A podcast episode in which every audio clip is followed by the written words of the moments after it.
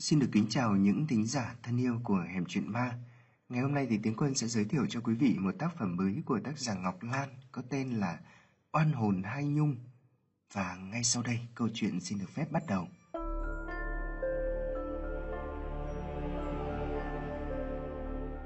Từ ngàn xưa, cây đa, giếng nước, mái đình đã trở thành biểu tượng của làng quê Việt, gắn bó thân thiết với người nông dân hiền lành, chất phác. Ngôi làng Phủ Bình cũng có tạo hình hệt như trăm ngàn ngôi làng khác của đất nước Việt Nam dưới thời phong kiến. Phàm là bất cứ ai đặt chân đến làng đều dừng chân ở gốc đa cổ thụ, gốc xù xì lên cỡ mấy người ôm. Cũng vì cây đa lớn quá, nên lâu dần, ngôi làng Phủ Bình ở ấp An Sương, dưới sự trị vì của quan tri huyện họ Đào, được người ta quen miệng gọi là làng đa. Dẫu biết cái giống ấy dễ trồng và sống lâu tới ngàn tuổi, nhưng cây đa làng phù Bình quả thật to lớn tới độ khủng khiếp. Cây đa ấy có từ trước khi ông tổ họ Nguyễn về đây khai làng lập ấp. Trải qua bao bão táp, trải qua bao thế hệ, cây đa vẫn sừng sững tỏa bóng mát giữa trời, ôm cả một góc quê hương. Cành đa vươn tới đâu, dễ chùm nổi đến đó. Từ rễ thành thân, để cây đa có thêm nhiều cội. Cây đa làng ấy có tới chín cội lừng lững uy nghiêm. Những cội đa đó như những cánh tay khổng lồ, cơ bắp quần quận nâng những tán cây lên giữa trời xanh.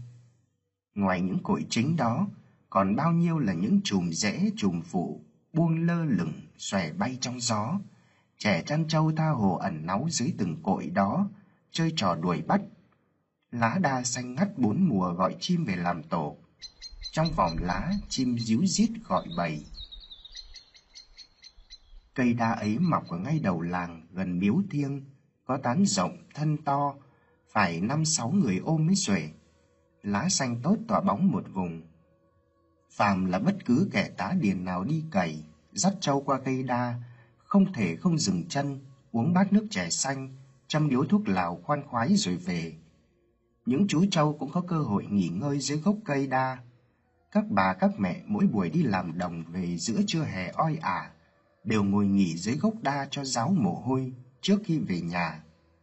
Hay những lần chợ phiên diễn ra tấp nập, đông vui dưới gốc đa, đám trẻ con thường tụ tập dưới gốc vào mỗi trưa hè, mỗi đêm trăng để chơi đánh khăng, đánh đáo, chơi những trò chơi tập thể vui nhộn. Mỗi buổi chiều về dưới tán đa xoài rộng râm mát, lũ trẻ sau khi cho trâu tắm mát thì tụ tập để thả diều.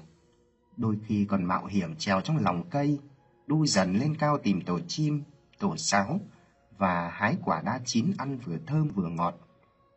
Cái thời nghèo nàn ấy, đứa nào sinh ra cũng quấn quýt với gốc đa bóng đa để rồi tuổi thơ mình trói vào đó bao nhiêu kỷ niệm. Gốc đa làng này còn là nơi hẹn hò ghi dấu biết bao mối tình dưới đêm trăng, bên gốc đa, những đôi trai gái gặp gỡ thì hẹn và trao nhau mối tình đầu. Họ lấy nơi đây bên cây đa làng, làm nơi bắt đầu cho một tình yêu đẹp. Cây đa như một chứng nhân cho biết bao mối tình.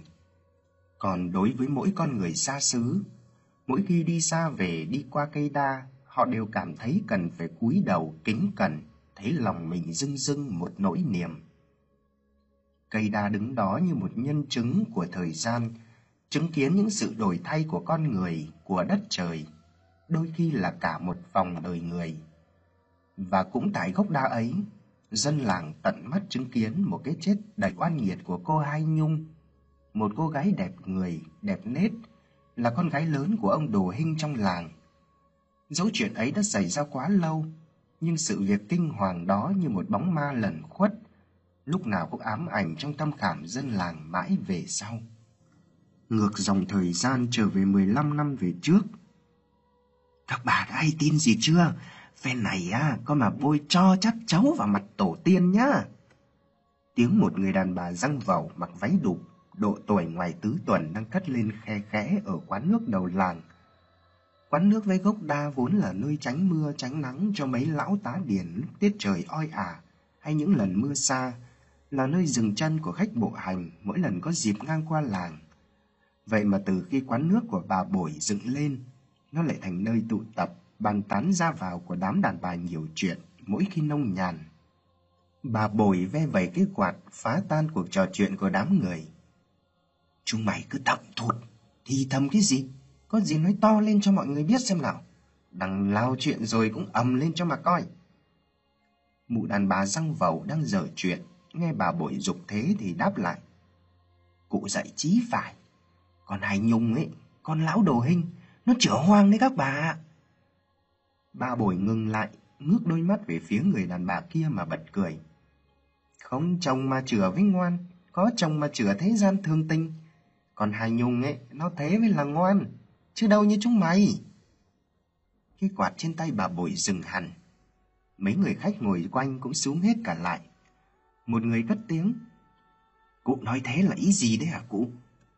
Một chị mặt dỗ lầu bầu trong họng vẻ không phục. Thế chúng cháu làm sao mà bà nói vậy? Nhổ phịt ngụm trầu đỏ tươi như máu xuống nền đường bụi bặm. Bà bồi liếc xéo đoạn buông lời châm chọc. Chúng mày à, chả thèm rõ rãi rồi. Thèm thế cứ nước bọt vào trong mà không thấy đau cổ à. Cứ như con hai nhung ấy, lại hóa hay. Cụ năm thiện nãy giờ vẫn hướng đôi mắt trầm đục của mình ra con sông đục ngầu, im lặng một hồi.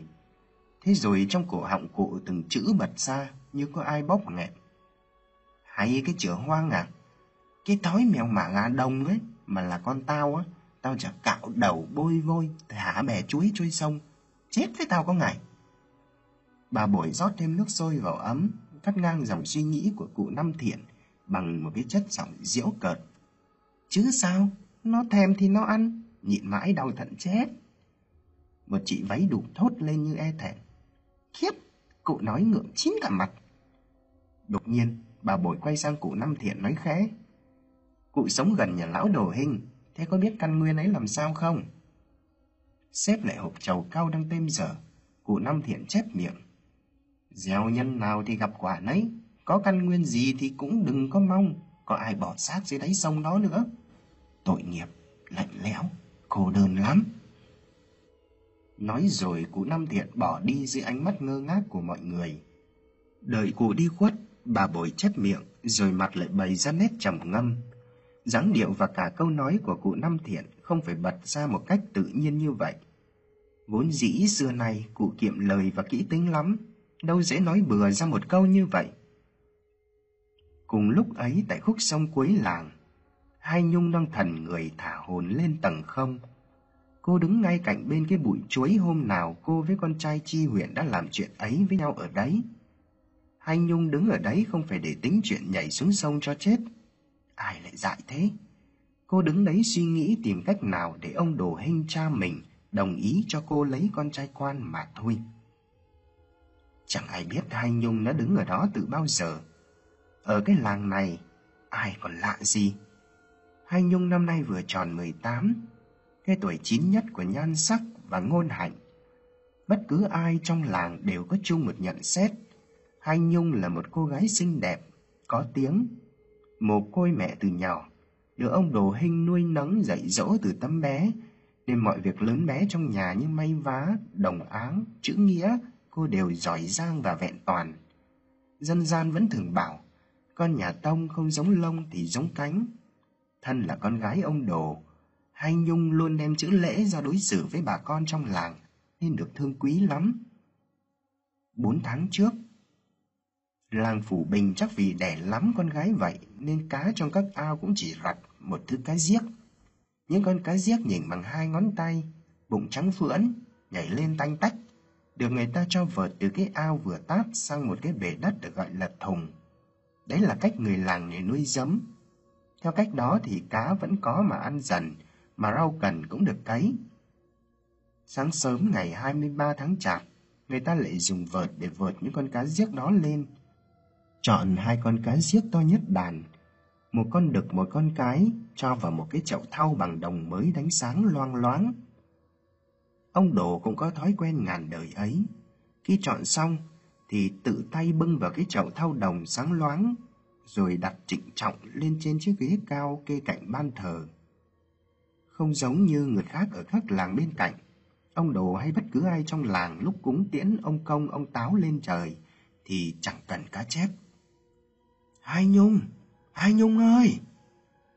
Hai Nhung mau mải bước chân. Cô vừa mới bưng cái chậu cá tới đầu bể đất thì đã nghe tiếng gọi. Anh cả chép đứng núp ló sau bụi chuối trổ buồng dài chấm gốc. Nhác thấy bóng người con gái mình thương, thì đôi mắt chợt sáng loáng lên, nhưng giọng nói ra chiều giận dỗi. Hôm tát ao sao không thấy hai Nhung ra bắt cá vậy, làm tôi cứ chờ em mãi. Hai Nhung xe xe vạt áo, đôi mắt đào ửng lên vì ánh tà dương cuối ngày. Ra để cho người ta ném đất cho biêu đầu à. Anh cả chép cười hành hạch. Người ta thích đấy, hai Nhung chẳng ra để người ta phải đánh bạo mò vào tận đây. Ông đồ mà biết là chết đòn. Hai Nhung với nũng nỉu, chẳng dại. Anh cả chép ít học, tưởng người yêu giận dỗi nên sừng sốt hỏi gấp. Sao lại chẳng dại? Hai Nhung thẹn thùng, ném cho biêu đầu để người ta phải...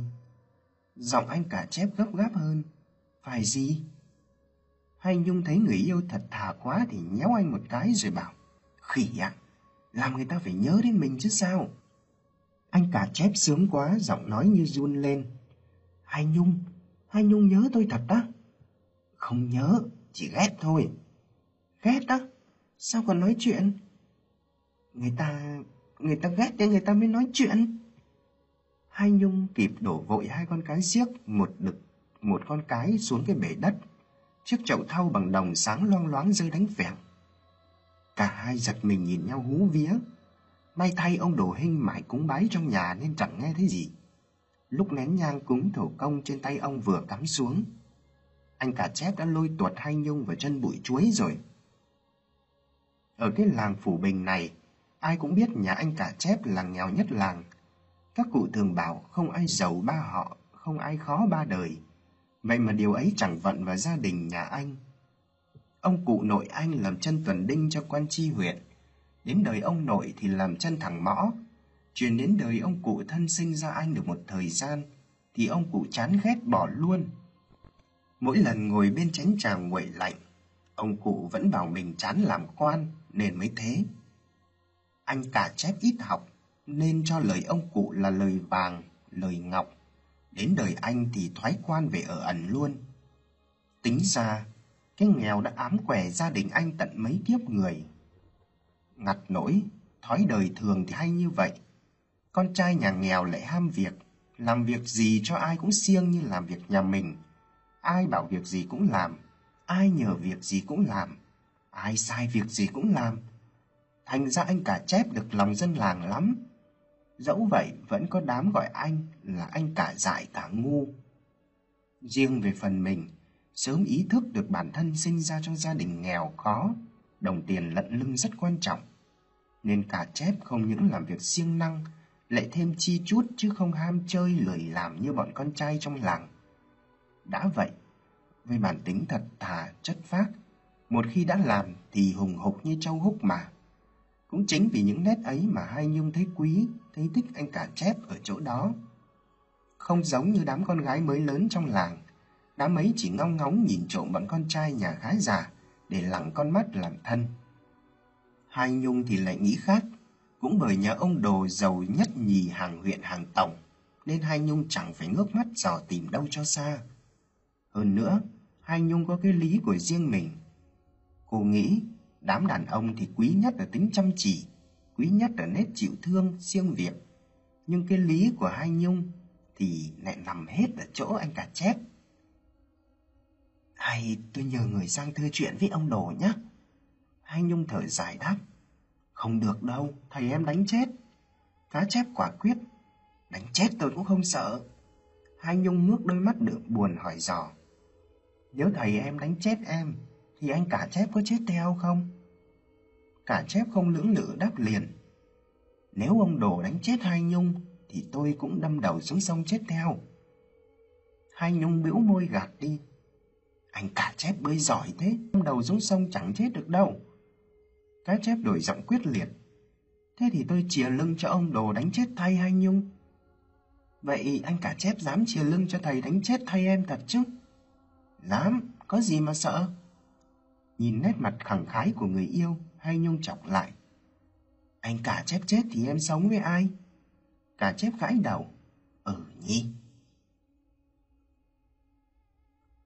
Mới ra giếng được mấy hôm mà hai Nhung đã thấy khó chịu trong người. Cô chốc chốc lại bụng tay lên bóp chặt miệng lại, chốc chốc lại nhào ra sau nhà cố ẩm ẹ mà nôn cũng không nôn được. Sáng hôm ấy, tại mảnh ao sau đình, hai Nhung đang mò ốc cùng đám con gái trong làng, thì cảm giác buồn nôn lại trực trào nơi cổ họng.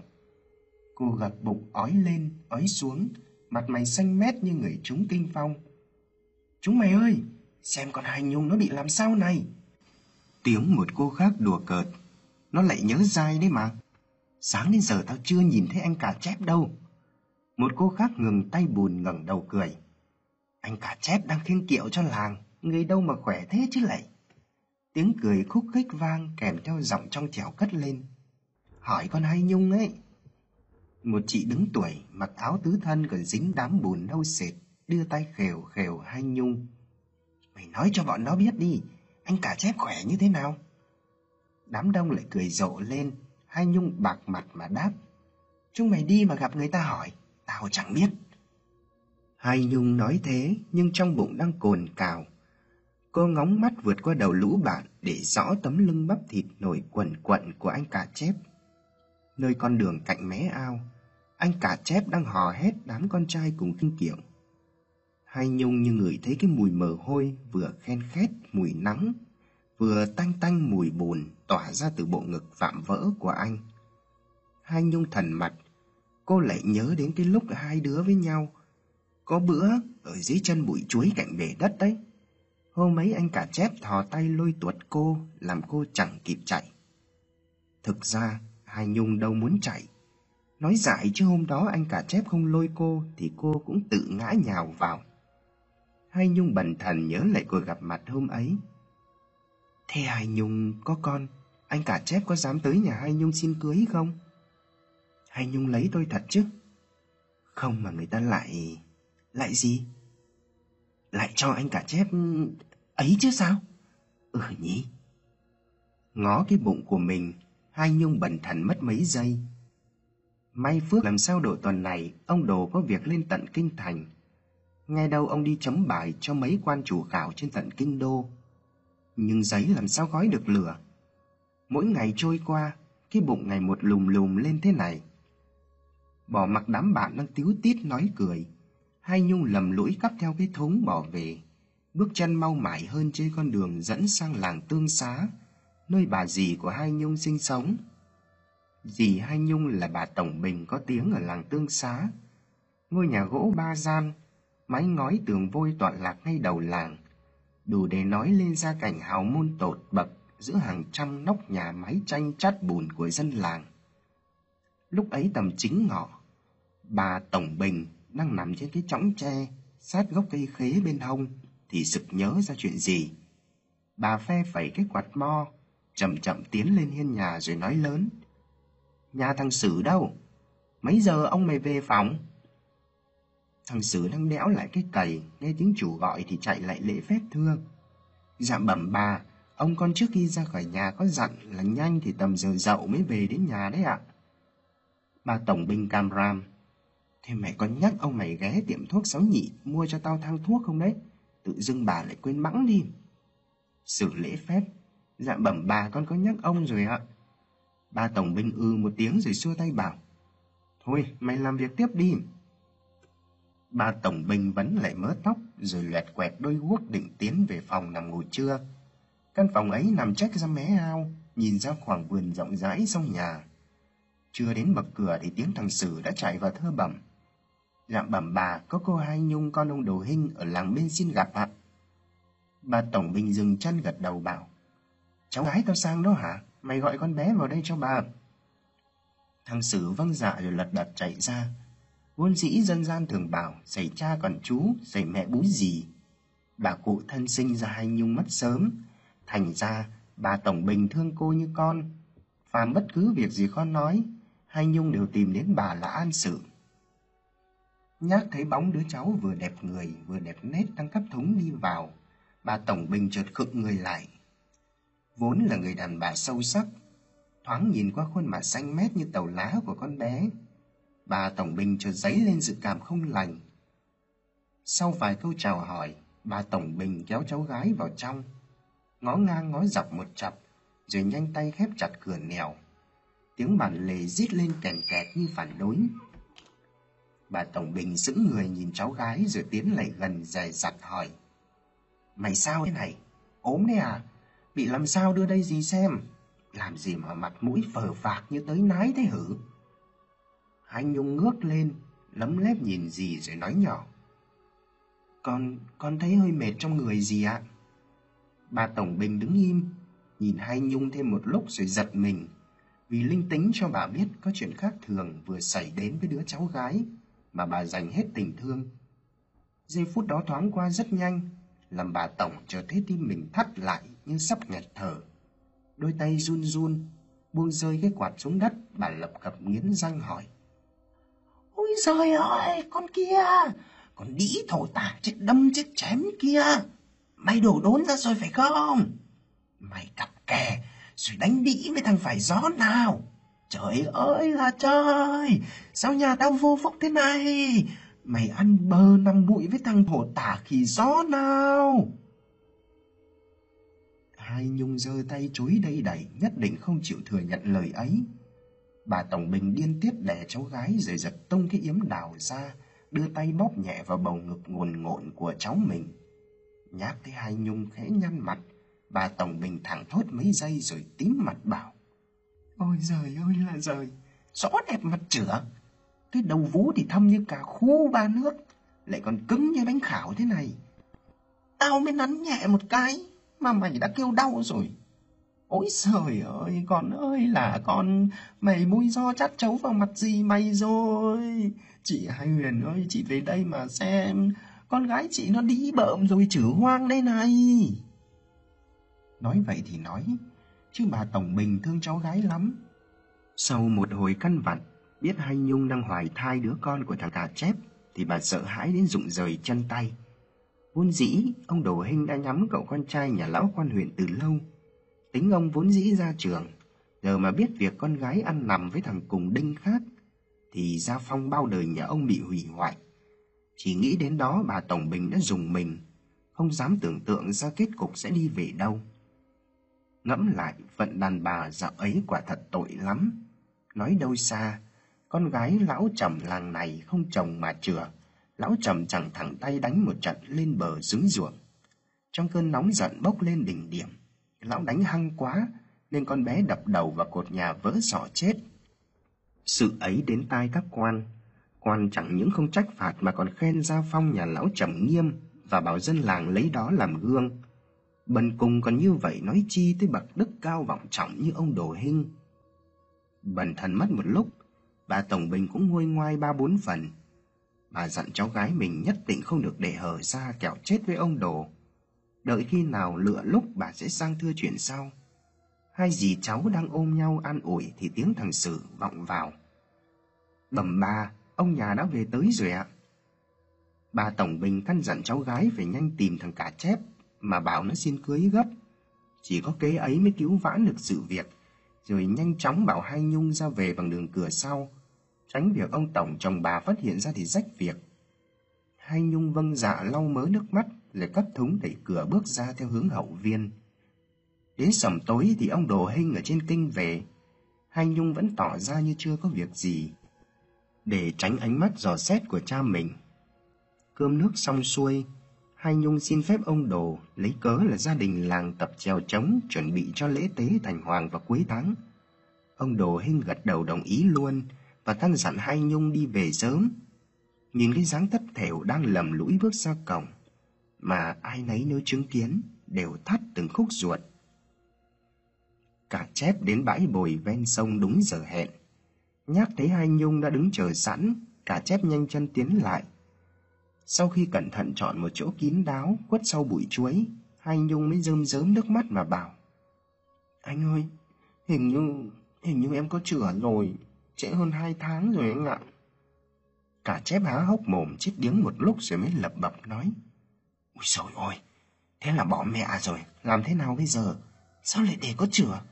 Mà chắc có chữa thật không? Nói rồi cả chép run rẩy ngồi bệt xuống đám cỏ lấp lánh nước. Bên cạnh gốc cây chuối bị gãy rạp mà thở dài thườn thượt. Hai Nhung cũng ngồi xuống theo, nước mắt tuôn trào, giọng nói như lạc hẳn đi. Em cũng chẳng biết phải tính sao nữa, bây giờ em hoảng lắm. Thôi thì đến nước này cũng để đành kể hết cho thầy em thôi. Ngày một, ngày hai còn được, chứ để bụng nó lùm lùm lên thì em chỉ có thắt cổ chết. Trong cái đầu óc tối tăm của cá chép chợt như được hai sáng phút chốc. Cá chép thất thần nhìn người yêu rồi lắp bắp. Kể, kể chứ, nhưng mà ông Đồ là nổi tiếng khuôn phép cả cái làng này ai còn lạ gì. Ông cụ chẳng gọt đầu bôi vôi mà giữ lấy cái dao phong chứ chẳng đùa đâu. Cá chép ngừng lại, đột ngột nhìn người yêu và hỏi vặn. Đã chắc chỉ có mang, nhỡ đâu không có thì sao? Hai Nhung lắc đầu đáp chua chát. Chắc chứ sao lại không? Em biết chứ, trong người em nó khác lắm. Từ cái dạo ở bờ đất đấy. Cá chép thở dài. Ờ nhỉ, thế có bỏ mẹ không? Bây giờ tính làm sao bây giờ? Hai Nhung móc ra ba nén vàng rồi dúi cho cả chép bảo. Em mới trộm của thầy em đấy. Anh chép cầm lấy rồi nhờ người đến xin mối mai cưới em. Như thế là vẹn cả đôi đường. Cả chép thộn mặt gật đầu. Không biết cả hai đã bàn bạc những gì mà nửa canh giờ sau, hai Nhung lầm lũi cắp nón bỏ về. Còn cả chép cũng mau chóng tìm sang nhà bà dần, một bà mối có tiếng ở vùng này để liệu việc. Giờ hợi ngày hôm ấy, tiếng đàn bầu réo rắt của cụ tự nhiên cất lên não ruột ở khúc sông cạnh nhà ông Đồ Hinh. Những câu hát về phận đàn bà đầy bi ai. Trời sinh ra kiếp đàn bà buồn vui số phận ngâu là rồi mây giờ đời nếm đủ đắng cay, sương vui đâu cũng là hay bởi vô duyên bến đục gà tình sông đời trôi nổi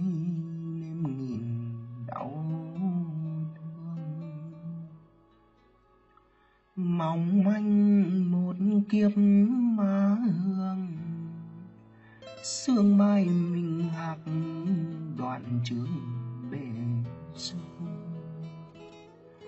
Biển tình ai biết nông sâu à, lửa duyên ai biết phải câu lỡ làng.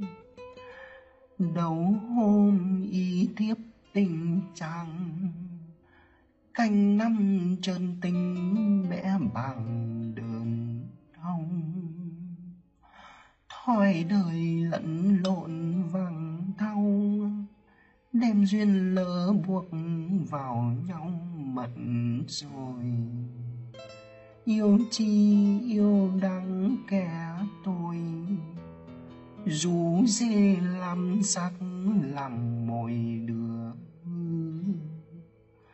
ngay là duyên nghiệp tiền dư, oan đâu đòi trả để như nợ đời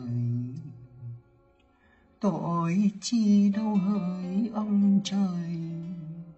Thế gian phi nhô những lời dèm pha. Cho tàn, cho heo mới than, dạy cho giã nhụy nát hoa mới trường khổ đau chẳng mấy cho vừa duyên mình chẳng phải duyên thừa cũng không. Bên trong căn nhà với khoảng sân gạch rộng thanh thang, tiếng ông đồ gầm lên đầy uất hận, át cả tiếng đàn ỉ ôi. Còn đĩ thổ tả, con mèo mà gà đông kia, Mày khai ra, Mày ngủ với thằng nào? Miệng ông đồ hình bành ra, Cặp mắt trợn ngược, non phát sợ. Hai Nhung ngồi gục đầu ở nền nhà cái tát nảy lửa ban nãy Làm hàm răng cô dì máu Bên cạnh Bà Tổng Bình chắp tay lại anh rể như thế sao Mà van xin Mấy giây sau hai Nhung mới lý nhí đáp Con Con Thầy ơi Ông đồ chộp lấy cái roi xong quay hàm bạnh ra, mắt trợn trừng rồi rít lên. Mày! Mày! Tao phải giết mày! Cái thứ làm nhục gia phong, giết cái sống lăng loàn đi bợm! Mày! Ông đổ hình rên hừ hừ như người sốt rét. Ông không thể ngờ đứa con gái ông hết mực yêu thương. Một tay dạy bảo lại đâm cho ông một nhát chí tử vào lòng tự tôn của mình. Đã bao lần ông đầu vành mặt vuốt râu mỗi khi ai đó khen ngợi con gái mình là đứa hay chữ, nét na, công dung ngôn hạnh đủ cả. Ông đồ đã quá quen với những tiếng đại đề như Đấy, ông đồ dạy con nghiêm lắm. Con bé đàng hoàng đẹp người đẹp nết nhất cái xứ này. Con bé phải gả vào cửa quan mới đúng. Vậy mà giờ đây, ông đổ như rụng rời chăm tay khi nghe đám cùng đinh xì xè về con gái ông chửa hoang. Ông đã định gang mồm cái lũ mất dạy đồn đoán con gái ông hư hỏng. Nhưng sự thật bẽ bàng này làm sao mà dối gạt được. Giờ đây ông chỉ ước cái roi song này bổ thẳng vào đầu nó. Ông phải đập chết cái thứ lăng loạn, cái thứ làm bại hoại gia phong dòng họ phạm nhà ông. Bà Tổng Bình ôm chặt lấy cánh tay ông đồ, van vỉ đến méo sạch miệng. Thôi van anh, thôi lại anh, làng trên nhìn vào, sóng dưới nhìn ra. Anh làm ầm lên thì có mà nhục nhã cả lũ. Con bé nó trẻ người non dạ, nó chót dại anh ơi. Thôi lại anh. Hai Nhung ngồi gục đầu ở nền nhà, bàn tay che bụng, nước mắt là chã rơi. Trong thâm tâm cô không sợ bị đòn. Ông đồ dù có nổi tiếng cứng rắn, nhưng lại yêu thương cô. Đầm lao thì theo lao. Hai Nhung biết thừa chuyện đó nên cứ lạy lục van xin để ông để nhún tay cho anh cả chép được nhờ người tới nhà thư chuyện hỏi cô về làm vợ. Ông đồ ném cây roi xong xuống đất, thất thần ngồi phệt xuống cái ghế mây như người vô hồn. Hai Nhung vẫn còn ngồi gục ở đó, hai bàn tay đặt hờ hờ. Cô đang cố che cái mảng bụng đang trồi lên thụp xuống sau mỗi nhịp thở. Hai Nhung thấy nhớ anh cả chép ra giết. Từ thuở bé đến giờ, Hai Nhung mới biết thế nào là nỗi nhớ người ta. Nhớ cồn cào hơn là khi cô ngồi bệt bên hè trong mẹ mình đi chợ về, sao mãi chưa về. Hai Nhung nhớ cái huých tay của anh cả chép vào sườn cô. Nó làm cô thấy buồn buồn mà lại thấy thinh thích. Cô nhớ cả hơi thở nóng hổi của người tình phả từng đợt vào má cô, vào ngực cô. Hơi thở như vậy chứng tỏ người đấy khỏe hơn cả con trâu mạnh nhất làng. Thằng xúc sinh cả chép, con mụ trăng địt phải không? Ông đồ rên hừ hừ nhưng vẫn nghiến răng ken kết, tiếng nói như ẩn chứa sự căm hờn, khinh bỉ. Hai Nhung khẽ gật đầu, ông đồ đấm một tiếng nghe rầm xuống bàn để chút đi nỗi uất nghẹn đang trào lên tận cổ. Giờ phải tính thế nào đây? Ông đồ nghĩ đến cảnh làng biết con ông có chửa, chửa không có chồng thì kiểu gì làng cũng bắt vạ. Chuyện nhỏ, ba con lợn chịu phạt cho làng chẳng thấm tháp gì với đàn lợn hơn chục con luôn có sẵn trong chuồng nhà ông. Cái chính là ông đầu nén cơn giận dữ trong lòng, rồi ánh mắt toát lên nét thâm độc. Ông trao mày, nhưng mà mày không thể lấy thằng cá chép được. Hai Nhung khóc giấm dứt. Nhưng, nhưng con, con có chữa với anh ấy, con thích anh ấy thầy ạ. Bà Tổng Bình liếc xéo cháu gái ra hiệu. Nghe câu ấy, máu nóng lại trào lên tận óc, nhưng ông gắng kìm lại. Thích cái gì? Mày đi thích cái thằng nhà nghèo ấy, đến cứt cũng không có à? Hai Nhung sợ sệt đáp. Thầy, thầy muốn con bị tiếng là chữa hoang à? Ông đồ vốn là tay tâm cơ, đôi mắt khẽ liếc xéo con gái rồi gằn giọng. Mày chửa hoang tao cũng chịu được, nhưng mà lấy cái thằng cùng đinh mặt hạng thì rất khoát không. Mày phải vào cửa quan, vào cửa quan nghe chưa? Bà Tổng Bình vốn biết anh rể mình bản tính ghê gớm, nhưng ông Đồ hôm nay còn lộ ra nét đánh ác hơn thì không khỏi giật mình. Bà vừa định nhắc chuyện làng sẽ phạt vạ, vậy mà ông Đồ Hinh cũng chẳng chịu chùn mà xuống nước. Bà Tổng Bình định ép vậy mà ông Đồ cũng không nơi tay. Thế này thì hết cách. Ông Đồ Hinh chẳng những hay chữ mà tính toán khôn phải biết. Nếu bằng lòng gả con gái cho thằng cả chép, có nghĩa thằng cả chép sẽ thành con rể ông Đồ. Không được, đũa móc mà đòi tròi mâm son.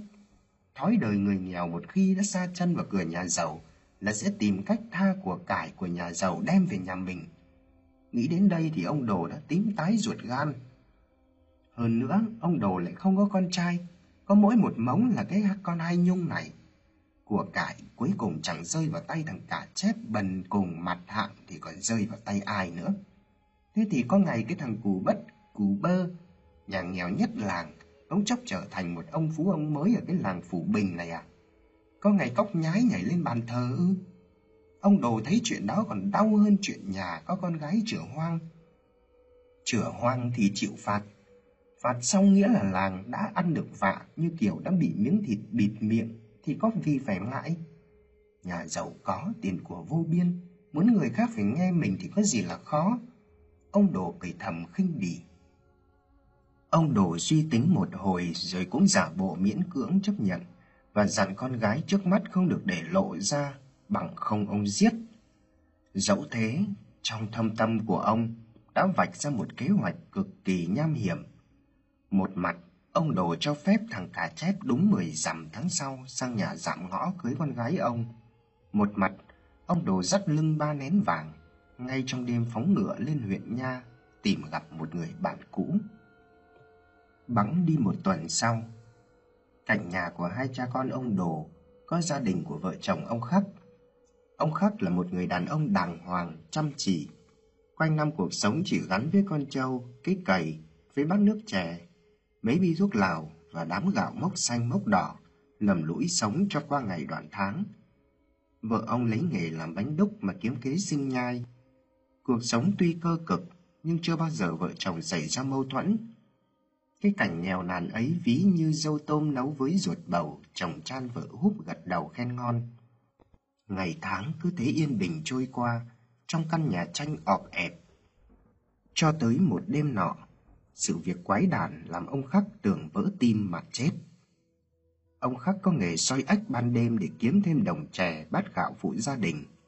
Đêm hôm ấy cũng như thường lệ, ông Khắc trở dậy từ canh ba, nai nịt quần áo gọn gàng, lại thêm cái đèn lồng đã thắp sáng, chuẩn bị cho buổi cắm câu đêm. Chợt như nhớ ra điều gì, ông Khắc quay vào hỏi vợ. Mấy cái cần câu ếch của tôi, bu nó đã chuẩn bị chưa đấy? Tiếng bà Khắc trầm trầm cất ra từ trong buồng. Rồi, em để ở góc bếp đấy. Em vót làm bằng gỗ tầm vông đúng ý thầy nó rồi đấy nhá. Ông Khắc gật đầu, mệt mỏi với tay vê vê bi thuốc lào, rồi hóp má viết lau sòng sọc. từ khuôn miệng vào vào vàng khè, nhà ra làn khói trắng mờ mờ. Ông ngửa cổ tu cạn bát nước chè xanh đã nguội ngắt. Chép miệng một hồi, ông khắc nhanh chóng cắm đầu ra bãi ruộng chiêm cạnh con sông cái quanh năm đục ngầu phù sa mà hành sự. Hình như từ lúc cha sinh mẹ đẻ tới giờ, chưa bao giờ ông khắc thấy con sông ấy trong một ngày nào. Người ta đồn rằng con sông đoạn gốc đa đầu làng có ma ra lâu lâu kéo chân người xuống nước thế mà. ấy thế mà ông khắc có sợ đâu. Ông vẫn cứ bì bọc vạch bờ xét bụi mà soi ếch. Lại thêm cái nghề cắm câu đến canh tư canh năm nên cái gan cũng to lắm. Ông khắc có cái tài soi ếch. Bình thường nếu một người nhiều nhất một đêm chỉ được ba đồng cân thì ông khắc luôn được hai sọt đầy am ấp. Tính ra cũng 15, 16 đồng cân. Số ếch ấy đắp đổi được mấy đấu gạo trắng qua ngày. Vào mỗi lần giành việc, ông Khắc vẫn thường bảo muốn bắt được nhiều thì lúc đi soi phải hết sức nhẹ nhàng tránh gây tiếng động. Mỗi loài ếch có một đặc tính khác nhau. Con mê đèn thì thấy ánh sáng là ngồi nhìn chân chân. Lúc ấy chỉ cần chiếu điểm sáng chính xác vào đầu ếch và bước nhẹ đến mà chụp lấy thôi. Nhưng những con ếch đã từng va chạm thì bắt hụt nhiều lần lại hoàn toàn khác. Ông Khắc vốn là người thừa kinh nghiệm. Với những con ếch kiểu này, khi nghe nó kêu phải định hướng từ xa. Tắt đuốc đi xong thật nhẹ nhàng đến hướng đó. Lúc ấy phải đứng im rình, thủ sẵn chĩa, chờ khi ếch ta mất cảnh giác, bắt đầu kêu đều đều, thì lập tức thắp đuốc lên thật sáng, soi thẳng vào cho nó quáng mắt rồi nhanh tay chĩa. Nếu chĩa không kịp hoặc thiếu độ chính xác, thì ếch sẽ nhảy xuống nước lặn mất tiêu. Ếch soi bằng chĩa thường bị chết, nên chủ yếu chỉ để ăn, còn muốn bán ra chợ phải chuyển qua công việc cắm câu ếch và ông Khắc cũng rất sát trong cái thú câu ếch đấy. Cái nghề cắm câu ếch cũng khá công phu. Đầu tiên phải chuốt cần, phải chọn tre gai hoặc tầm vông già đem cưa ra từng đoạn dài cỡ bảy tấc, rồi chảy nhỏ ra để vót. Cần cắm ếch không cần to, chỉ cần cỡ chiếc đũa ăn là được, nhưng phải bôi nhớt phơi khô cho thật dẻo. Lũ ếch coi vậy mà rất mạnh. Khi dính câu rồi chúng còn nhảy rất ghê. Cần mà không dẻo sẽ bị gãy ngay. Khi cần đã được vót hoàn chỉnh thì tóm dây câu vào. Dây câu ếch thường làm bằng dây dù mềm. Và ông Khắc có một cái mẹo không chỉ cho ai. Ấy là phải nhuộm lá kết quả cho đồng với màu đất để ếch không phát hiện. Cần cắm chỉ như vậy. Cái quan trọng và chủ yếu nhất là làm mồi câu. Mồi cắm ếch phải làm cho có bài bản. Nếu chỉ bắt chùn, dế làm mồi thì không nhảy. Đầu tiên phải ra chợ mua vài con cá nục hoặc cá cơm sông cũng được. Cùng với vài vị thuốc bắc như A quỷ, A dao, tai vị, mã tiền, băng phiến và dầu chuối. Sau cùng là cách chế biến. Cá đem đi bằm nhuyễn, càng nhuyễn càng tốt. Sau đó nhét cá bằm vào chai, cho vô một ít nước vo gạo, đem phơi nắng cho lên mùi. Sau một ngày cho các vị thuốc bắc vào, cụ thể là A quỷ đem ngâm cho tan. Kinh nghiệm của lão là ngâm với nước tiểu của mình là nhanh tan nhất. A Giao nấu trên bếp cho tan ra với nước, băng phiến để y vậy đổ vô. Còn mã tiền, tay vị rang cho giòn, giã nhuyễn trộn chung vào với dầu chuối. Tất cả được trộn cho thật đều với cá bằm, tạo ra cái mùi thật đặc biệt. Ếch rất khoái. Cắm câu ếch chủ yếu là vào ban đêm. Nhưng từ chiều, ông Khắc đã phải dọn bãi. Chỗ nào cắm cần phải moi đất lên, đắp thành một ụ nhỏ và vuốt cho láng rồi mới đặt mồi câu lên trên. Vì ếch thích ngồi những chỗ cao hơn mé nước. Bình thường nó đi tìm mồi cũng lựa những địa thế như vậy. Đêm xuống ếch ra khỏi hang hoặc bơi vào bờ. Nghe mùi mồi hấp dẫn là nhảy đến tốc ngay. Ếch ăn câu xong bị cần câu neo lại đó. Ông khắc chỉ chờ đến sáng là đến gỡ về, hiếm khi bị sảy.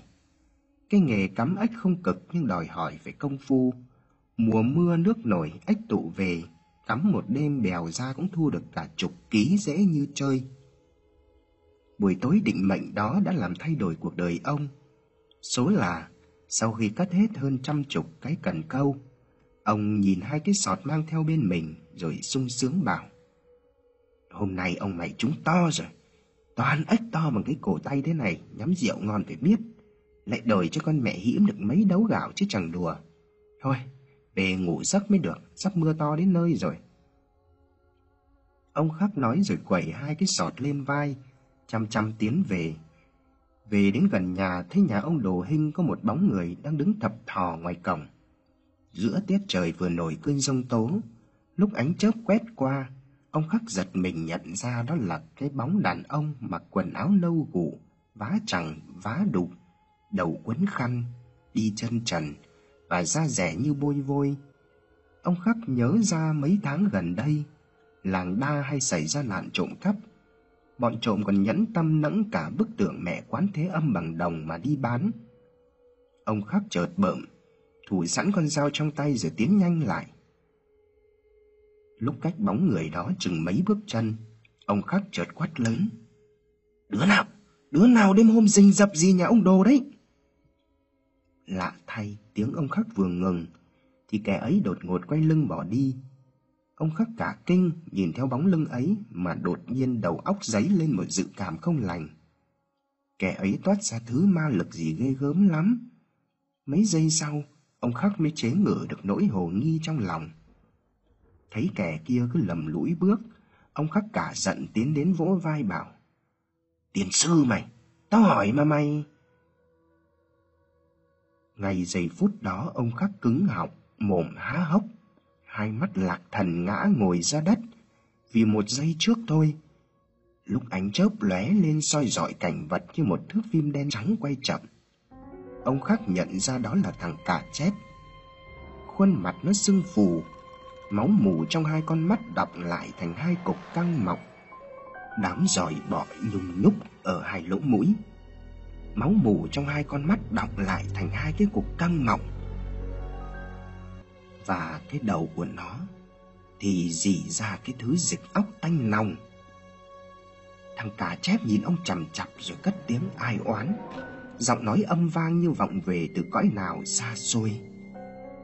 Bác khắc ơi, nó giết tôi rồi, tôi chết được ba ngày rồi, Bác ra vớt xác tôi lên với. Ông khắc rú lên rồi ngất lịm. Trước lúc lịm đi, Ông vẫn còn thấy thân ảnh thằng cà chép mờ dần trong làn mưa lâm râm Và tiếng sét ầm ĩ trên nền trời lúc rạng sáng. Bà khắc ở nhà cũng đã trở dậy tráng mè bánh mới. Đột nhiên, bà cảm thấy lòng dạ nóng như lửa đốt. Bình thường dù nhiều hay ít, Thì cứ đúng cuối giờ dần ông khắc đã về. Ngó nhìn tiết trời ầm ầm trong cơn giông tố Và cơn mưa mỗi lúc một lớn. Nhầm tính đã qua giờ mão hai khắc mà chưa thấy chồng đâu, Bà khắc chợt thấy bất an đến lạ. Dặn đứa con lớn trở dậy coi nhà, Bà khắc với lên manh áo mưa được tết bằng lá cọ, Rồi đẩy cổng dò dẫm đi tìm chồng. Vừa đến cổng nhà ông đồ, Bà khắc rú lên khi thấy chồng mình nằm lịm đi Trên con đường đất lầy lội. Hai sọt ếch cũng bung nắp tự bao giờ. Tiếng hét của bà khắc lúc sáng sớm to đến nỗi Làm dân làng bừng tỉnh. Mặc cho mưa gió Hơn chục nhà gần đó kéo nhau sang xem xét sự tình. Bao nhiêu biện pháp đưa ra như ấn huyệt Đánh gió, bôi dầu đều vô tác dụng. Ông khắc cứ lịm đi. Mãi đến khi cụ cử nghe tin sang thăm Chứng kiến sự ấy mới bảo Thằng này nó mất vía rồi Chúng mày lấy nắm gạo nắm muối ra chỗ nó ngất mà rải. Vừa rải vừa gọi tên nó ba tiếng ắt tỉnh. Dân làng mau mải làm theo thì quả thật ông khắc ú ớ tròn tình. Ông kinh hãi rú lên co vào góc tường, Nhìn cả đám người bằng ánh mắt hoảng loạn Mà hai hàm răng va vào nhau canh cách. Theo lời cụ cử, Một mặt bà khắc cho chồng uống nước gừng, Một mặt khác đám người lấy bồ kết quấn vải màn hơ xung quanh nhà. Mất một lúc sau Ông khắc mới hộ đủ hồn vía. Cụ cử lúc này mới tiến lên hỏi, Làm cái gì mà nhà mày lăn bay ra đấy vậy? Có phải là gặp cái gì sợ đến siêu hồn lạc phách phỏng? Ông khắc gật đầu thuật lại câu chuyện. Cụ cử trầm ngâm bảo, Lý nào lại như thế? Vốn biết ông khắc nổi tiếng to gan, Nào có biết sợ gì. Nay thấy bộ dạng ông như con mèo gặp nước, Thì cụ cử cũng bán tín bán nghi lại thêm việc khúc sông gần gốc đa chết biết bao mạng người nên sự ấy cũng có phần hợp lý. Ngay khi cơn mưa tạnh hẳn, trời còn tờ mờ sáng, cụ cử cùng mấy chục người đốt đuốc ra gốc đa. Ông khắc cũng như người mất hồn, đờ đẫn gạt tay vợ con mà lao theo. Đến đoạn đám rễ ta mọc chìa ra dưới mép nước, ông khắc đột nhiên chỉ tay và phán một câu xanh dờn. Xác tao nằm ở dưới đấy, chúng mày vớt xác tao lên đi, Tao cả chép đây, Tao chết bốn ngày rồi. Cụ cử biết ông khắc được ma đưa lối. Cụ tái mặt quay sang bảo đám thanh niên. Hơn ba gã nổi tiếng lặn giỏi bảo, Chúng mày lặn xuống xem sao. Một trong ba gã vâng dạ rồi lặn xuống kiếm.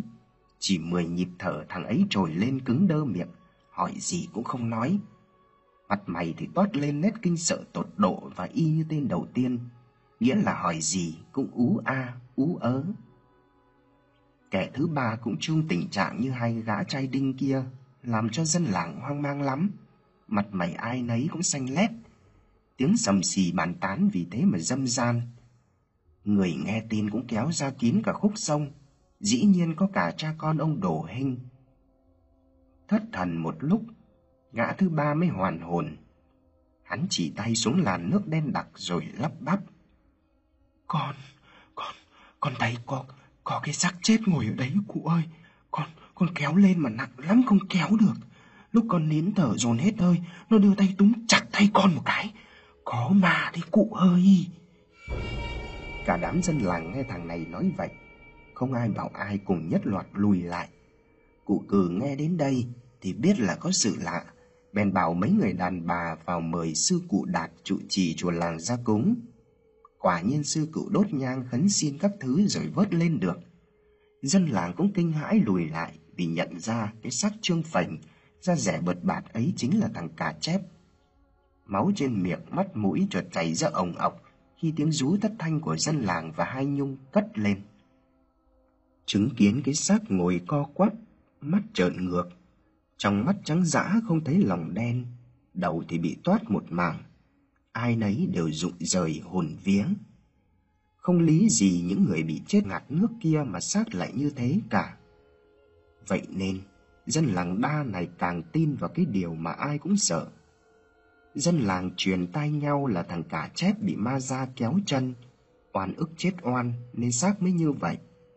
Duy chỉ có ông Đồ Hinh là nở một nụ cười đầy ác tâm. Sau cái chết đầy oan nghiệt đó, bà cụ thân sinh ra cả chép cũng treo cổ chết tươi ở gốc đa. Làng Phủ Bình phút chốc chìm trong không khí tăng tóc đến độ thê lương.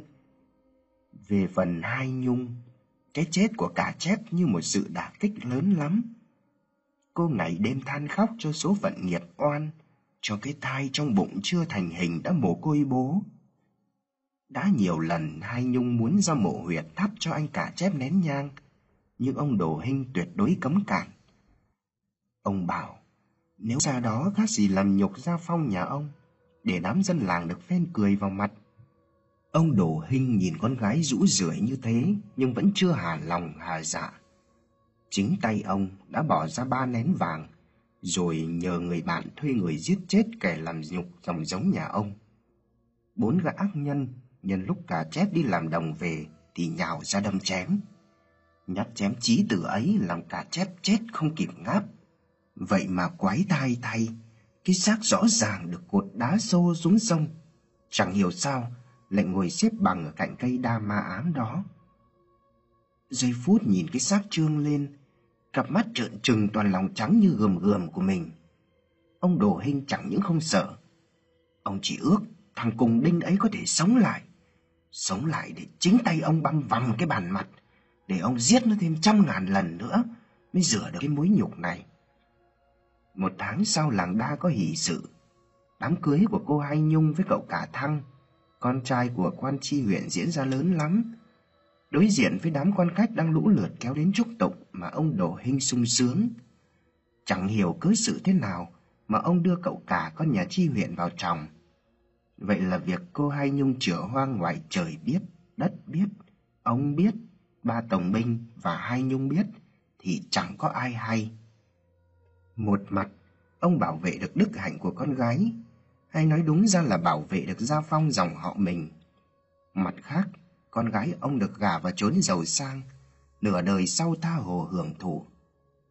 Ông biết, bao lâu nay con gái ông là cành vàng láng ngọc, là cái đích để đám trai huyện đua tới. Việc ông Đồ đánh tiếng mời cậu cả Thăng về đây chơi với lý do yêu thích tài thơ phú của cậu.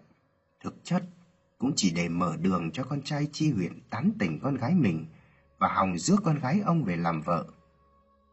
Giải quyết được cho ông mối lo trong lòng vì càng để lâu, bụng con gái ông càng to lên, lúc ấy khéo chẳng có lỗ nẻ nào là mà chui xuống. Cậu cả Thăng vốn là tay dân chơi bạt mạng, nhưng vốn theo đuổi con gái ông từ lâu. Nay được ông đồ mở lời gã mừng lắm. Gã chẳng dại gì để vuột mất cơ hội ấy mà cưới cho được cô Hai Nhung. Để cho những tên công tử con nhà hào môn khác sẽ phải lắc mắt vì gã, rằng chỉ cần gã thân trinh ghé chơi một chuyến là ăn đất khối kẻ mày đít ở cổng nhà ông đồ cả năm dòng mà không được gì. Lại quả cáp đủ thứ mà vẫn bị gã nắng tay trên nhưng đầu óc mu muội của gã nào hiểu rằng gã đang nuôi con tù hú. Thấm thoát đã qua 49 ngày, kể từ ngày cô Hai Nhung về nhà quan làm dâu, ông đồ Hinh bắt đầu gặp những sự việc kỳ quái. Bên cạnh hàng rào nhà ông Đồ, cách cửa phòng cô Hai Nhung dạo còn ở nhà, đột nhiên mọc lên một cây đa. Mới hơn một tuần trăng, mà cây đa đã cao hơn đầu người lớn, vượt qua cả bức tường rào bằng đá xanh nhà ông Đồ. Và lạ thay, chỉ mất đúng một đêm, cây đa đã xòe tán trùm lấy ngôi nhà. Cây đa có tàn lá lớn lắm, che kín ánh sáng mặt trời, làm không gian căn nhà của ông Đồ Hinh lúc nào cũng âm u, lành lạnh. Ông Đồ thấy lạ nhưng cũng mặc kệ chẳng đói hoài gì. Ít ra nó cũng át đi cái nắng hè cho không khí đỡ ngột ngạt. Được một tuần yên ổn, ông Đồ thấy quý cây đa đấy đến lạ. Ban ngày, ông còn đem cả chõng ra sân mà nằm chẳng sợ nắng nôi. Cho đến đúng một tuần thì có người ở đâu đến đó thắt cổ, làm ông Đồ và dân làng được một phen khiếp đảm. Ba ngày sau đã có tám mạng người. Chẳng hiểu cớ sự làm sao mà cứ thi nhau tìm đến cây đa nhà ông treo cổ chết. Mùi tử thi vương trong không khí kèm theo tiếng đồn cây đa bị ma ám, làm ông Đồ bắt đầu cảm thấy hoang mang trong lòng. Vốn là kẻ thông minh, chẳng khó để ông Đồ nhận ra việc càng chết nhiều người thì cây đa quái thai ấy lớn càng nhanh. Cây đa xếp thành ba tầng cao vợi và tuyệt nhiên không trùm sang khuôn viên đất nhà ông bà khắc sống cạnh đó. Nó như một cái mâm xôi xanh biếc, chụp lấy cả mảnh đất nhà ông Đồ. Tin đồn ngôi làng có quỷ mộc quế quả đồn ra nhanh lắm. Chẳng ai dám nói ra, nhưng họ đều chung một thắc mắc rằng tại sao cây đa ma quái đó lại mọc sát khuôn viên đất nhà ông Đồ Hinh, một người đức cao trọng vọng và có tiếng nói nhất nhì cái làng này. Đám hội đồng họp lại rồi thuận theo lời của bà đồng sinh rằng cây đó có quỷ, nhất định phải chặt đi. Ông Đồ Hinh cũng lặng im không phản đối. Ngay chiều hôm đó, đám trai đinh hò nhau mang cưa, mang rìu, mang đục sắt đến chuẩn bị chặt cây. Dưới sự cho phép của trường làng, đám thanh niên hơn năm gã lăm lăm đồ nghề rồi thi nhau chặt hạ. Tiếng phập phập phát ra chưa lâu, thì một gã giật mình, mồm lắp bắp, chỉ tay mà nói. Cây đa, cây đa nó chảy máu kìa các cụ ơi! Cả đám ồ lên rồi rúi nhau lại. Quả thật, từ thân cây có cái gốc to bằng cái thúng ấy, đang dì ra một dòng nước đỏ lòm và tanh tanh như máu người. Ông trưởng làng thấy vậy thì lờ đi, rồi bảo, máu đâu mà máu, chúng mày cứ chặt đi, nhựa cây, nó tươi nó vậy đấy. Mấy gã thanh niên vững tin rồi bặm môi chặt tiếp. Bất chợt, trời chiều đột nhiên có cơn giông tố, gió rít vùn vụt đập. Sấm chớp đùng đoàn trên tầng không làm cả đám giật bắn mình. Trong phút giây chớp nhoáng, mấy gã thanh niên cũng ngừng tay nhìn nhau nghi hoặc. Hình như đám ấy vừa nghe thấy cùng một âm điệu. Lẫn trong tiếng gió xe sắt và tiếng sấm sét dập trời là những âm thanh âm ỉ như một thứ gì đó đang bị gặm nhấm. Thanh âm ấy nghe như tiếng khóc, tiếng rên la làm cả đám xanh mặt, dùng mình kinh sợ, suýt chút nữa đánh rơi mấy cây độc và cây rìu trên tay. Mưa đã bắt đầu rơi, mấy gã bặm môi chặt cho nhanh hơn. Cây đa quái thai cứ dỉ ra dòng nhựa đỏ lòm, bắn đầy lên mặt mấy gã. Cây đa rất to, nhưng không thể so bì với những cây cổ thụ cùng giống. Gặp nhát dìu bổ xuống mỗi lúc một nhanh, một mạnh, nên chẳng thể trụ lại được lâu. Chỉ độ hai khắc là đã rung rinh rồi đổ ầm xuống mặt đất. Cơn mưa kéo đến quá nhanh, làm cả đám bảo nhau ra về, định bụng sáng mai sẽ chặt cành rồi đem đi vứt bỏ. Nhưng điều làm cả đám thất kinh là ngay sáng hôm sau, trước sự ngỡ ngàng của dân làng, cây đa hôm qua nằm một đống, nay lại lù lù mọc như cũ, chẳng những vậy còn xanh tốt hơn cả ngày hôm qua. Biết sự tình không đơn giản, dân làng hò nhau mời sư cụ Đạt lập đàn cúng kiếng. Mãi đến chính ngọ mới bắt tay chặt hạ lần hai. Vẫn là mấy gã thanh niên hôm qua, nhưng hôm nay mặt đứa nào đứa đấy đều thất sắc. Chỉ mới sau một đêm, vậy mà cây đa quái thai này lớn nhanh hơn hẳn. Nhìn gốc rễ của nó còn khéo to hơn cả cây đa cổ thụ nơi đầu làng. Lần này đám ấy nặng nặc chẳng dám chặt, Cực chẳng đã người làng phải mời đám thợ xẻ ở làng bên qua với lời hứa cho không số gỗ ấy. Đám thợ xẻ không chọn cách cưa gốc mà lấy dây thừng to bản cột quanh gốc, đầu kia được buộc vào một chiếc xe có tới năm con ngựa kéo. Chẳng tốn mấy công, cây đà đã đổ ẩm xuống. Bộ dây ăn sâu trong lòng đất cũng theo đó bật tung lên, làm bức tường vôi nhà ông Hinh đổ sụp một mảng. Lúc ấy nhằm đúng vào giờ tuất. Cái cây vừa hạ xuống thì ở đầu làng vọng ra tiếng gào thất thanh. Trong không gian lờ mờ ánh trăng và vương mùi tử khí, tiếng gào thét ấy như một bàn tay vô hình bóp nghẹt cuống họng dân làng. Ôi trời ơi, bớ người chết, có người chết bớ làng nước ơi, chết người, chết người rồi. Tiếng gào thảm thiết ấy làm đám chó nhà sủa ầm lên Dân làng mặc kệ cây đa quái thai mà đốt đuốc sáng rực rồi lao ra. Chẳng mấy chốc đã ồn ào náo động lắm. Cả đám theo lời kể lắp bắp của ông Bảy thì mau mài tiến về đầu làng.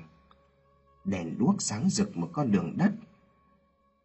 Trên đê đầu làng là xác một người đàn bà mặc váy đỏ, chân đi giày đỏ, tay buông thõng, tóc xõa ra che kín dung nhan và một cái bụng chửa lùm xùm.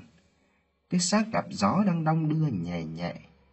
Một kẻ bạo gan tiến lên thì kinh hãi nhận ra cái xác tím tái da thịt ấy là cô Hai Nhung, con gái ông Đồ hình. Sau cái chết của con gái mình, gia đình lão quan tri huyện đến đòi sạch lại xính lễ. Nhục nhã và ê chề vì tin đồn Hai Nhung chửa hoang lại đồn lên. Thành ra, căn nhà của ông Đồ khép cổng im ỉm, gần như tuyệt giao hoàn toàn với dân làng. Mới chỉ một tuần mà ông Đồ Hinh xuống sắc thấy rõ. Ông cứ nằm bệt ra, lâu lâu húp được miếng cháo của bà Tổng Bình đem sang. Ông Tổng chồng bà vốn là chỗ đồng liêu với ông Đồ Hinh. Thấy ông Đồ Hinh như vậy thì thương tình, sai thằng Đĩn là gia nhân trong nhà qua hầu hạ. Sợ ông Đồ thương con nghĩ quẩn lại thiệt thân. Giờ tí canh ba, ông Đồ vẫn trằn trọc không ngủ được. Ông mới thức dậy, với tay khêu sáng ngọn đèn dầu ở cạnh giường để ánh sáng làm cho ông đỡ sợ. Không biết từ giây phút nào mà tâm thức của ông bất giác lại sợ bóng đêm. Chỉ một tiếng động nhẹ cũng làm ông giật mình ngoái lại. Ông Đồ vừa kịp dựa lưng vào đầu giường thì lại thấy có một sự lạ. Vọng từ đầu làng xa xăm, vọng lại ngay đầu ngõ, là tiếng chó chu từng đợt. Dân gian thường bảo chó chu trăng ắt có ma đang đi trên đường. Bóng đèn dầu đang cháy được bỗng leo lét như gặp gió, lập lòe chớp tắt liên hồi. Giữa không gian ma quái, tranh tối, tranh sáng ấy, ông Đồ Hinh sợ hãi thu mình lại, mắt láo liên nhìn khắp căn phòng. Một làn gió lạnh mang theo hơi ẩm và một mùi hôi thối nồng nặc tởm lợm sộc thẳng vào mũi, làm lão thầy đồ co rúm người lại. Trong không gian tranh tối tranh sáng đó chợt vang lên tiếng kéo kẹt, kéo kẹt. Cái thứ âm thanh quái đản đó làm sao ông đồ có thể quên, vì chính mắt ông đã nhìn thấy, chính tai ông đã nghe thấy, mà ông dám chắc nó là tiếng dây thừng mà con gái ông thắt cổ. Ông đồ bất giác đưa mắt về phía góc phòng. Ông cất tiếng gọi thằng Đĩn, đặng đánh thức nó dậy. Nhưng đêm nay, như có một ma lực vô hình nào đó, mà thằng ở ngủ say không tỉnh. Ông đồ đành thu mình lắng tai nghe. Một lúc lâu sau cũng không thấy tiếng động gì, ông đồ mới đưa tay lên ngực thở mạnh một hơi.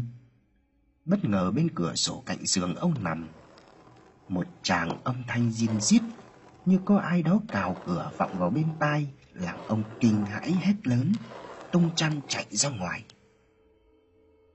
Ông đồ lao ra ngoài cửa sổ, đứng thất thần một lúc mới mệt mỏi trở vào vì sương đêm xa ngày một nhiều. Từ lúc có gái ông thắt cổ ở sông, bà Tổng Bình có lẽ giận ông lắm nên tuyệt không đi lại.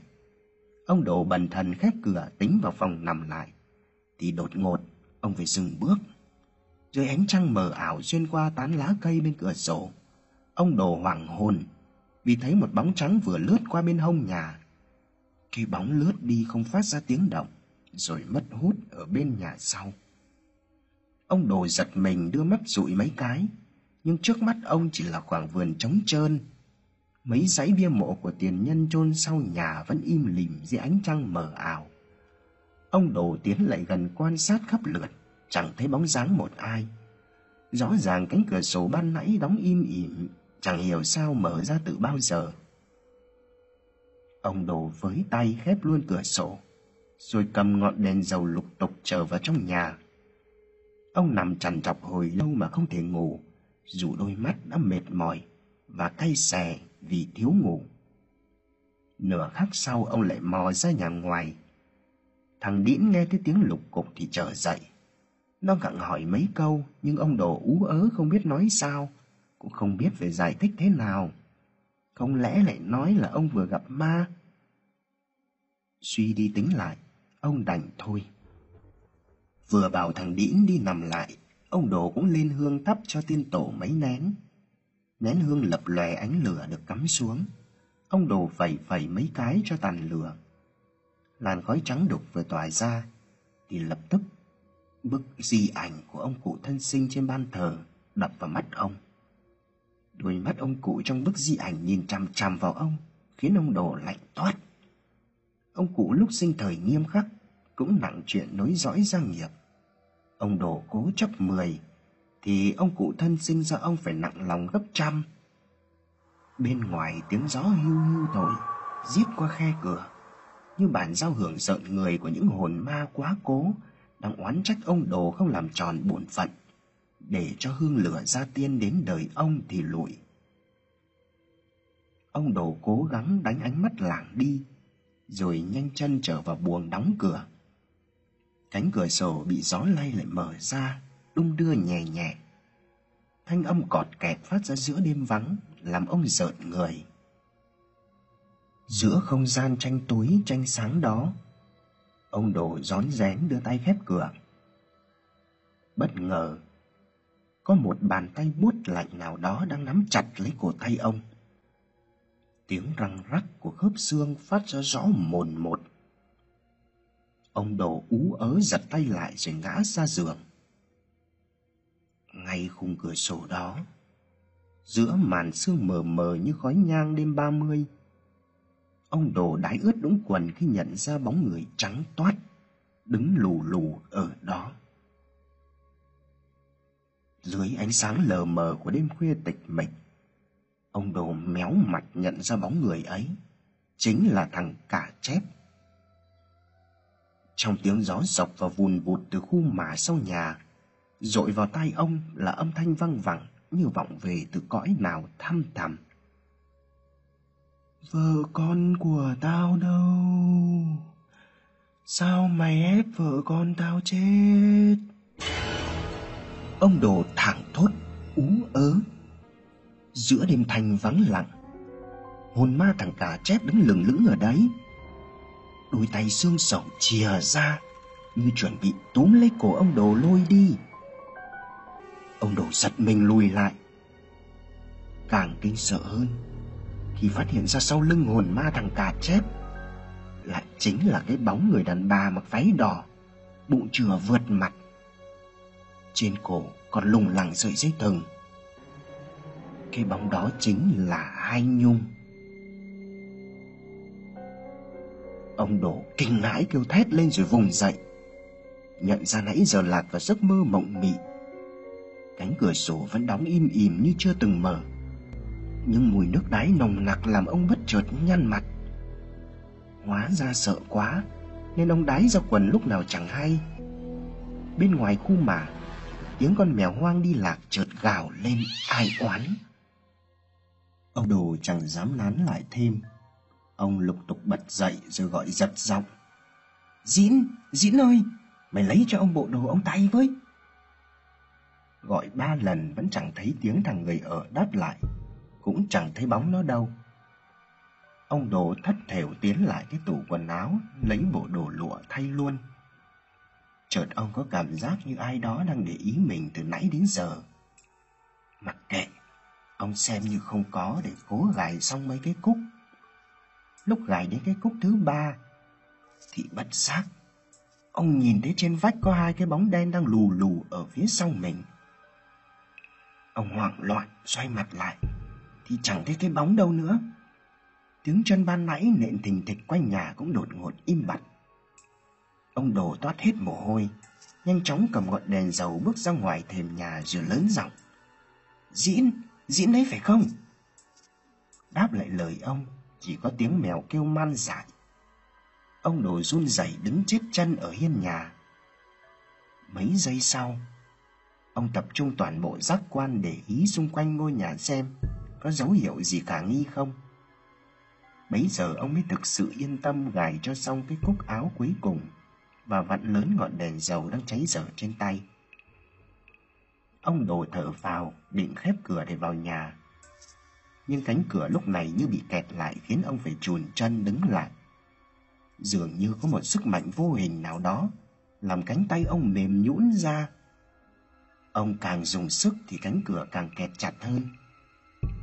Hoảng sợ ông vội buông tay thì một giọng nói vọng lên bên sát tai ông. Trả vợ cho tao, trả con cho tao. Sáng hôm sau, người ta thấy căn nhà của ông Đồ vọng ra tiếng lớn lắm, một tiếng thét kinh hoàng. Dân làng đánh bảo xô cổng vào, thì thấy thằng Diễn lăn quay ra ở bậc thềm. Trên thanh xà gồ ngoài hiên, xác ông Đồ thắt cổ lùng lẳng từ bao giờ.